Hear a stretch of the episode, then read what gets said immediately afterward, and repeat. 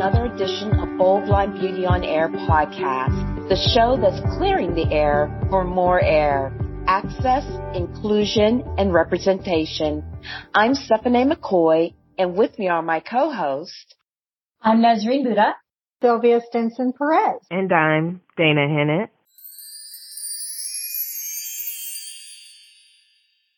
A perfume is like a piece of clothing, a message, a way of presenting oneself a costume that differs according to the woman who wears it. Paloma Picasso. It's a pretty well known fact that our sense of smell can trigger memories from long ago. But did you know this sense is the only fully developed sense a fetus has in a womb, and it's the one that is the most developed in a child until about age 10 when sight takes over? Well, today's guest can give us greater insight into this topic with an emphasis on fragrance. Susan Byerly is a perfumer, senior scientist in research and development, global beauty care for the Procter & Gamble Company. She is also a member of the People with Disabilities Affinity Lead Team at P&G. She leverages her personal low vision experience to drive positive change for P&G's employees and consumers worldwide. She is a board member for Clovernook Center for the Blind and Visually Impaired. She is married to Gerard and they have two sons, Jean-Louis and Jean-Pierre.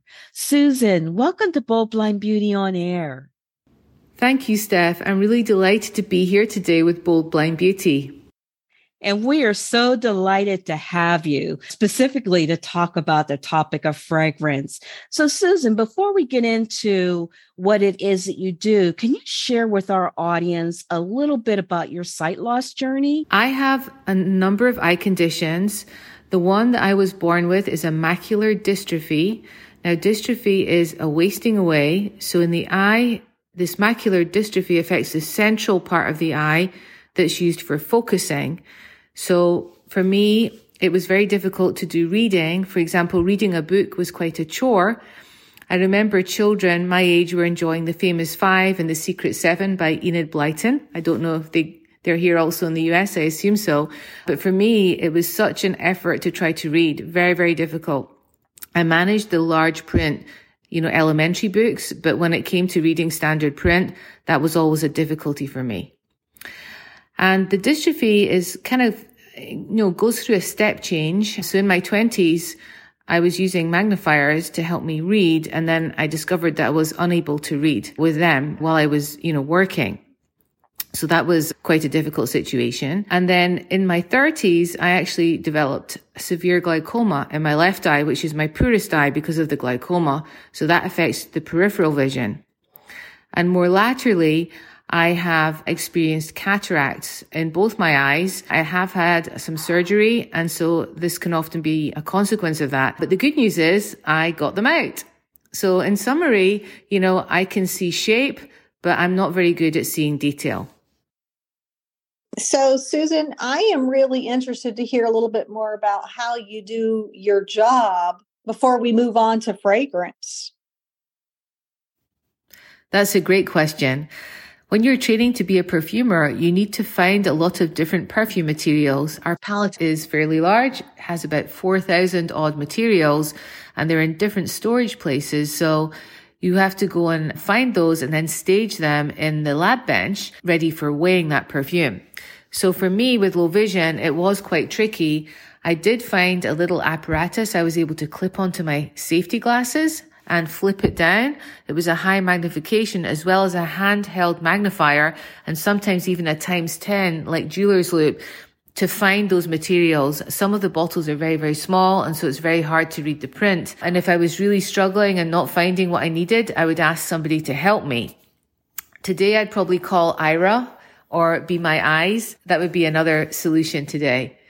Then obviously from a digital standpoint, I'm using Access Technologies. I have ZoomText, but I really like the Microsoft features that are built in now for accessibility and I'm using them every day. Also, I'm a huge Apple fan. And I have an iPad that I use as an accessibility tool. If I'm presenting, I can easily check email on that and enlarge it. And I use a lot of dictation as well. That is fascinating. And so you you really kind of have led us to the next question is how are fragrances made? And I just love, I love fragrances. And now I know from Steph's introduction that that whole thing about the smell being your keenest sense until your vision kicks in. And since mine never kicked in, smell has been my big thing. So, how are fragrances made? So, you know, we take inspiration from from many areas. As a perfumer, we look at trends, and that was mentioned. I love to look at fashion.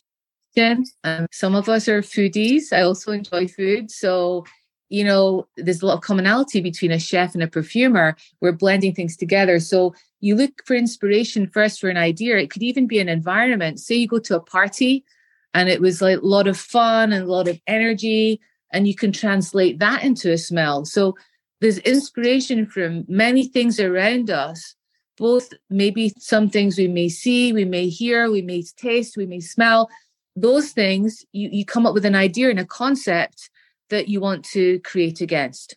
So once you have that idea in your head, you then start building what that's going to smell like. And we work from building blocks. I'm calling them building blocks. Perfume is a construction, it's a formulation of things that are put together a bit like building blocks. So, for example, say you wanted to create a rose. Is that rose a spicy rose, a citrusy rose, a green rose, or maybe slightly sweet? or is it a red rose? So once you've got that concept, you then put the building blocks together to make that rose. And they also, those blocks need to work together. Something may not be as simple as a rose, it may be a woody, musky, floral rose. So they all have to work together when you put them together. And we use also some materials that bridge the blocks. It's a little bit like a musician that's creating a symphony. So you've got your violins, your woods, you know your wood instruments you've got your oboe your flute your percussion and you're kind of putting it all together and it's all got to work and blend or a painter you know a painter's got this palette of colors he's maybe going to paint a landscape and so he's pulling from that to get the right hues the blending make them darker or lighter well we have about 4000 materials on our palette that we can pluck from you know, there'll be rosy materials, there'll be citruses, there'll be musks, there'll be woods, there'll be green materials, there'll be watery materials. And so you have to pull from that. And also we need to, which is a great fit for me, recognize those blind. So this is perfect for me because I can't read the label or anything like that. So I'm like, I have to be able to identify what material it is blind as part of the training. Mm. Why blind? Well, if you've got to recognize it blind, like unidentified, you're forced to study it, right? You're forced to smell and study and remember it. So it, it kind of locks into the brain. Talked about that olfactory bulb in there. So forcing you to learn and remember it, put it in your memory. That's why it's important to learn it blind.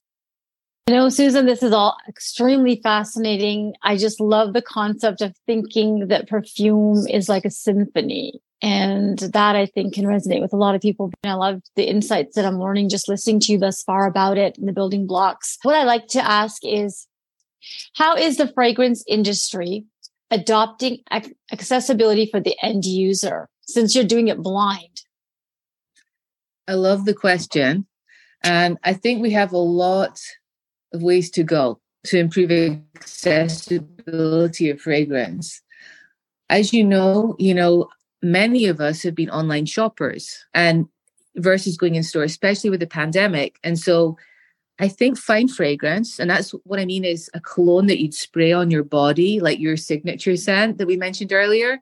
They do a quite a nice job of, you know, giving descriptors about the perfume. However, if you go and buy a consumer good, which is my area of responsibility, you'll have a name like maybe spring renewal or and what does it mean? We don't describe it, even if it's a laundry detergent you're buying.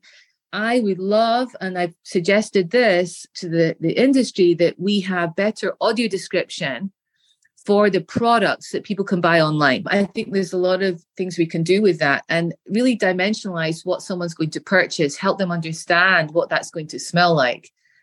Now, obviously, if you're in store and you're buying a fine fragrance, you're probably familiar that they have these blotters, paper blotters.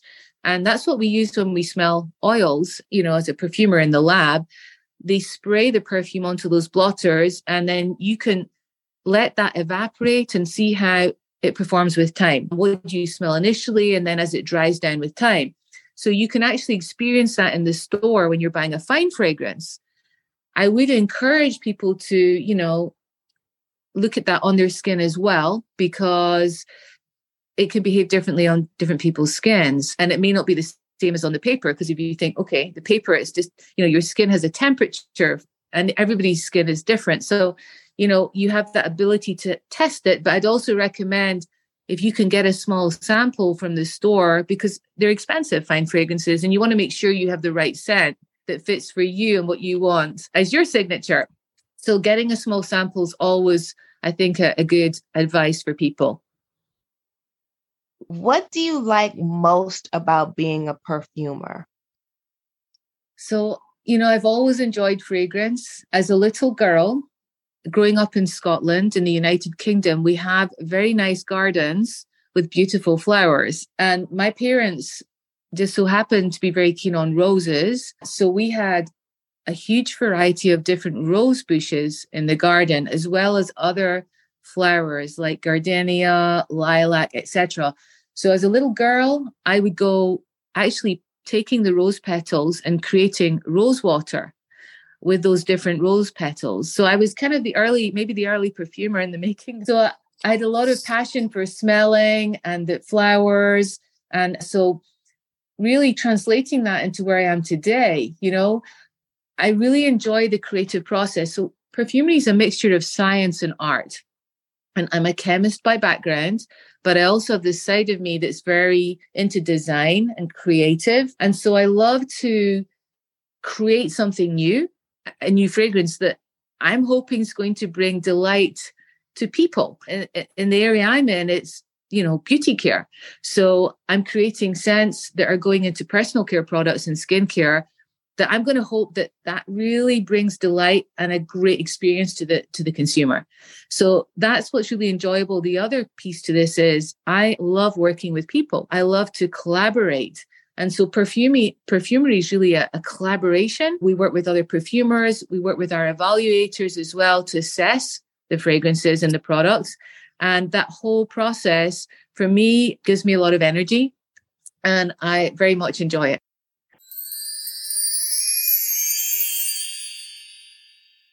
BoldBlindBeauty.com is an advocacy platform that shares uplifting stories of people navigating life while on the blindness spectrum. We sell a message of empowerment, acceptance, and hope. And we are really excited to announce that we now carry embroidered apparel and a few new fresh designs in our boutique. When you shop our online store, you support our mission and projects like this podcast. For full product details, please visit boldblindbeauty.com.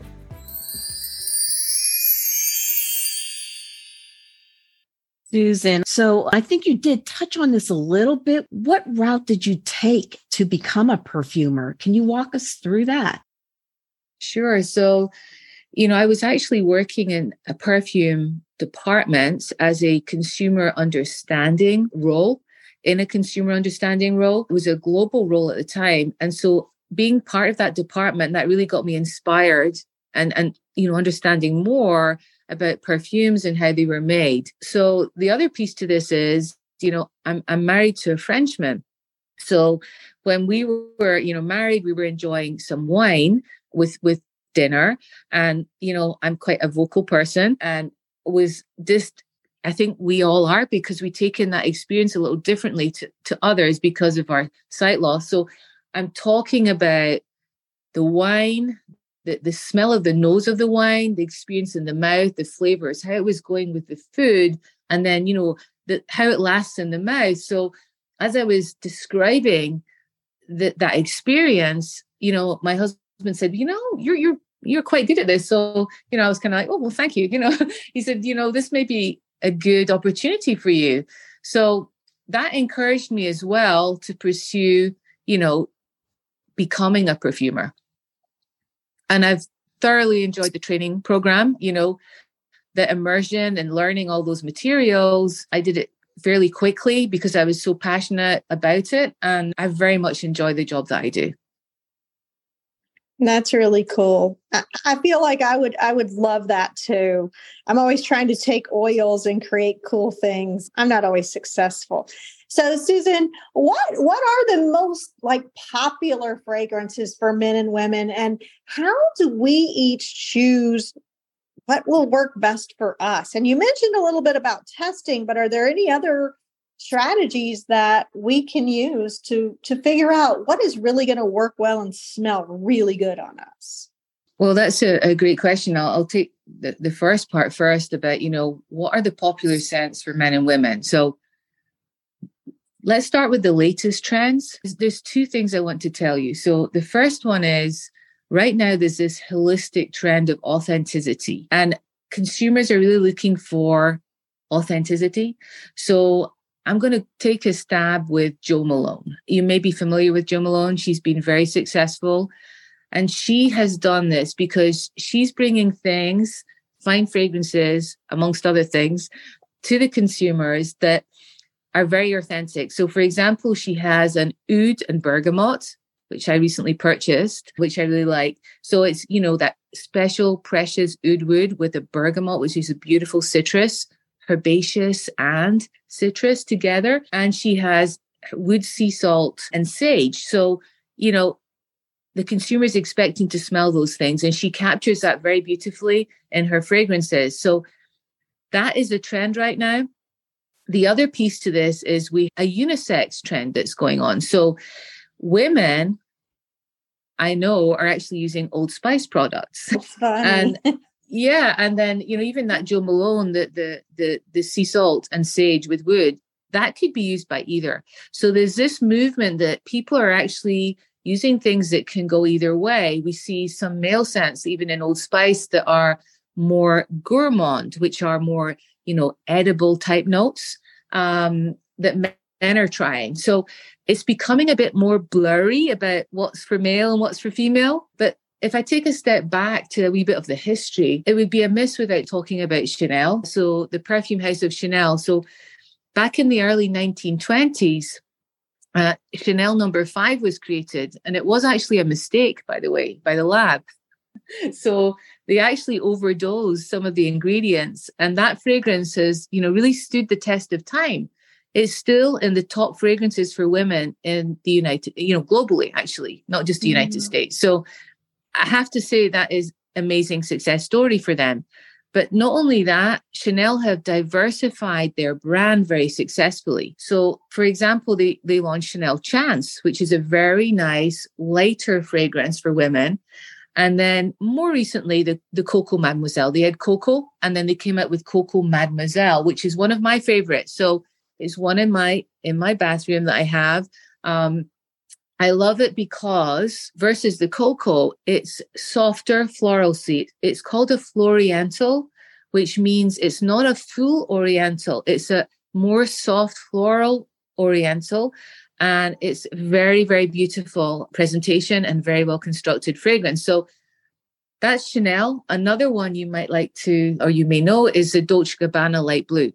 Is a mm-hmm. very popular scent for women I think guys could probably wear it too. It's one of my favorites. And as I'm walking around, you know, if I'm in a store, I smell it a lot. I think, oh, that person's wearing Dolce Gabbana, right? Because it's a clean musk. Sometimes we say musk and people get kind of don't like the sound of that. They think of this heavy thing, you know, but this is a lovely, clean, pure musk with a lovely, beautiful citrus, effervescent citrus sitting on that musk. And it's a beautiful fragrance because it's not heavy, but it's got the musk it's warm, but it's got this lovely citrus top. So that's on the female side. On the male side, I may mention Tom Ford as a, a you know American designer that's been very successful, and he's he's got his fragrance line and things like Lost Cherry, and then he does a series of woods, including an oud wood, but various woods. So there again, it's this you know they're very authentic, and I think they can be worn both by men and women. Another one that comes to mind is Fierce, which has been done by Abercrombie and Finch. If you walk into the mall, and this was, you know, for me before the pandemic, the thing that hits you as you walk in is I'm not sure if you've experienced this, but it's that if you were by the Abercrombie area, is their fragrance Fierce. Um, again, it's it's a musk, woody, ambery scent, very signature, very distinct, and quite a powerful fragrance. So those are just some that I wanted to mention. But of course, there's a huge amount of fragrances out there on the market.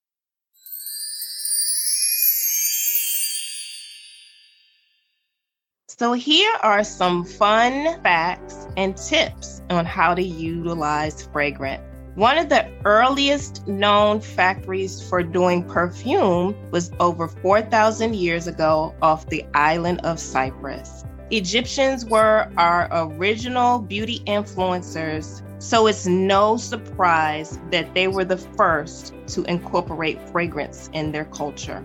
And as Susan mentioned, Chanel number five is the most iconic fragrance of all time. So, here are some tips to help you utilize fragrances better. If you can do it, invest in a perfume or eau de perfume, since that has the highest level of essential oils. Proper storage is key when it comes to fragrance. I don't like to store fragrance in the bathroom where there's humidity or in direct sunlight, so try to keep it in a cool, dry place.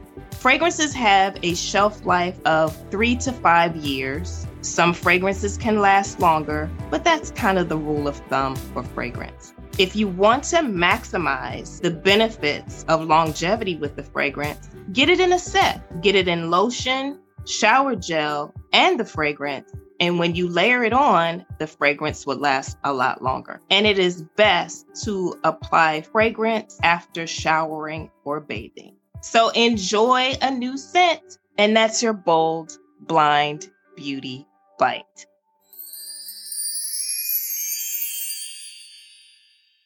How do we go about choosing the one that's like best for like I like sweet yeah. smells. I, I, like that that mm-hmm. Dolce Gabbana one. And I, I like love Prada candy, but I like and it sounds to me, Susan, that you like to do something I like to do.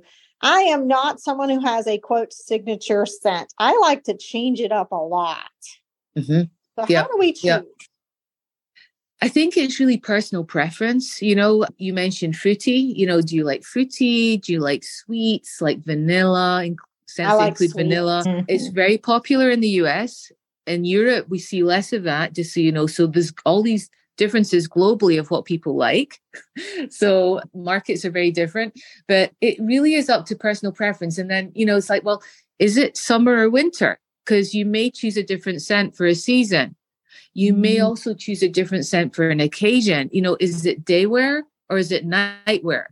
You may want a more fresh scent for the, the day or something richer, maybe slightly heavier, more indulgent for the nighttime. So it really is personal preference. And I think, you know, you can experience in store smelling some different ones and see, get some samples and, and test them out on your skin. Some people like to put it on their clothing as well and see what suits you. And, you know, hopefully find something that's you really like.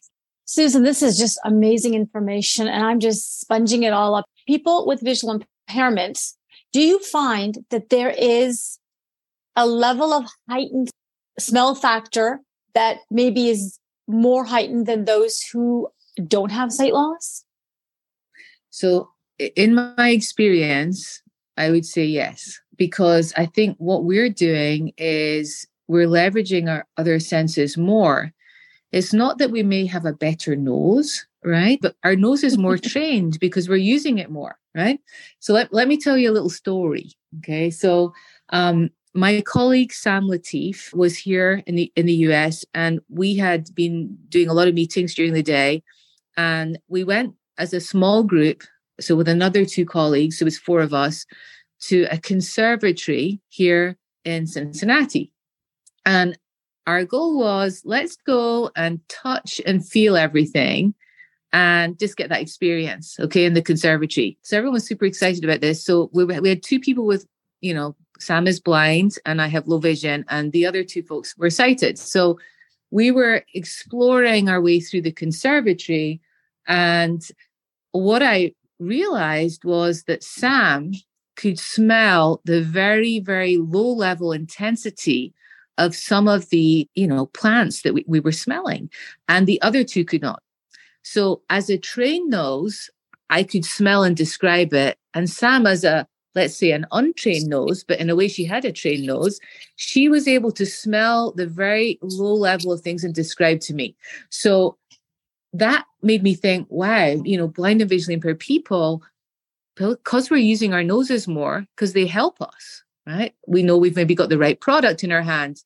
If we're in the shower, for example, or we'll smell food being prepared or whatever, we'll, we'll be more attuned to smell than than sighted people. We're using that sense more, so it's exercised more. What is an absolute no-no when it comes to using fragrance, Susan? So if you're overpowering, you know, you you've got so much fragrance on that you kind of start impacting people around you in a negative way, is too much for them. So, you know, I think in business, you don't want to be drenched in fragrance. I know some high schools, for example, the, the teenage boys will be spraying themselves with some body spray, and then that, that can get banned because the te- everyone's it can be can concentrate. They're all overwhelmed by too much fragrance in the room, right? So I guess that's the one I'm thinking of as the no no. I love that. And so, how do you decide, like, what is the perfect amount? Like, I always just did two little sprays. Yeah, I mean, there's, you know, everyone's a little different. I mean, you typically with a fine fragrance, you'll spray it on your wrists or the décollage, which is mm-hmm. the area on your neck. Some people like to spray behind their knees. so, you know, it, it, it, depends on typically for me, I would just spray on my wrist, one or two sprays, mm-hmm. and then rub my spray on one wrist, then rub the two wrists together, and that's enough. You know, so, Susan, another thing is I someone told me if you if your body doesn't hold fragrance, because some there are fragrances that my body will not, my skin just won't hold. And so they had suggested spray your hair. What do you think about that? And what about that whole fragrance won't hold to your skin?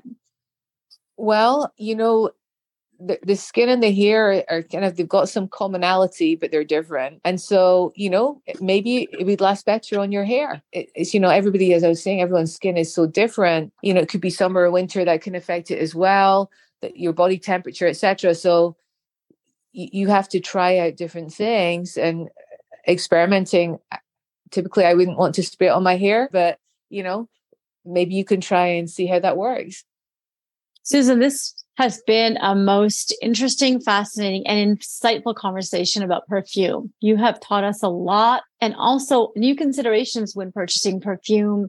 How can people follow you or connect with you if they want to get in touch with you? I think the best way would be to look me up on LinkedIn. I think that's the easiest way. I'm not on Instagram or anything like that, not yet. but, you know, LinkedIn would be the best way. And can you please just say what your LinkedIn profile name and all that would be? Sure. So my name is Susan and my last name is Bailey. It's B A I L L E L Y. And that should bring me up. Thank you, Susan, for dropping by today to chat with us about being a perfumer on the blind spectrum. You're an excellent role model, and we're so fortunate to share just a small part of your story here at Bold Blind Beauty on Air. Thanks for listening to Bold Blind Beauty on Air with your hosts, Stephanie McCoy, Nasreen Bhutta, Sylvia Stinson Perez, and Dana Hennett. If you enjoyed this episode and you would like to help support the podcast, please share it with others, post it out on your socials, or leave a rating and review. To catch all the latest from Bold Blind Beauty, you can follow us on Instagram, Facebook, check out our YouTube channel at Bold Blind Beauty. Thanks again for listening, and we will see you next time on another edition of Bold Blind Beauty on Air.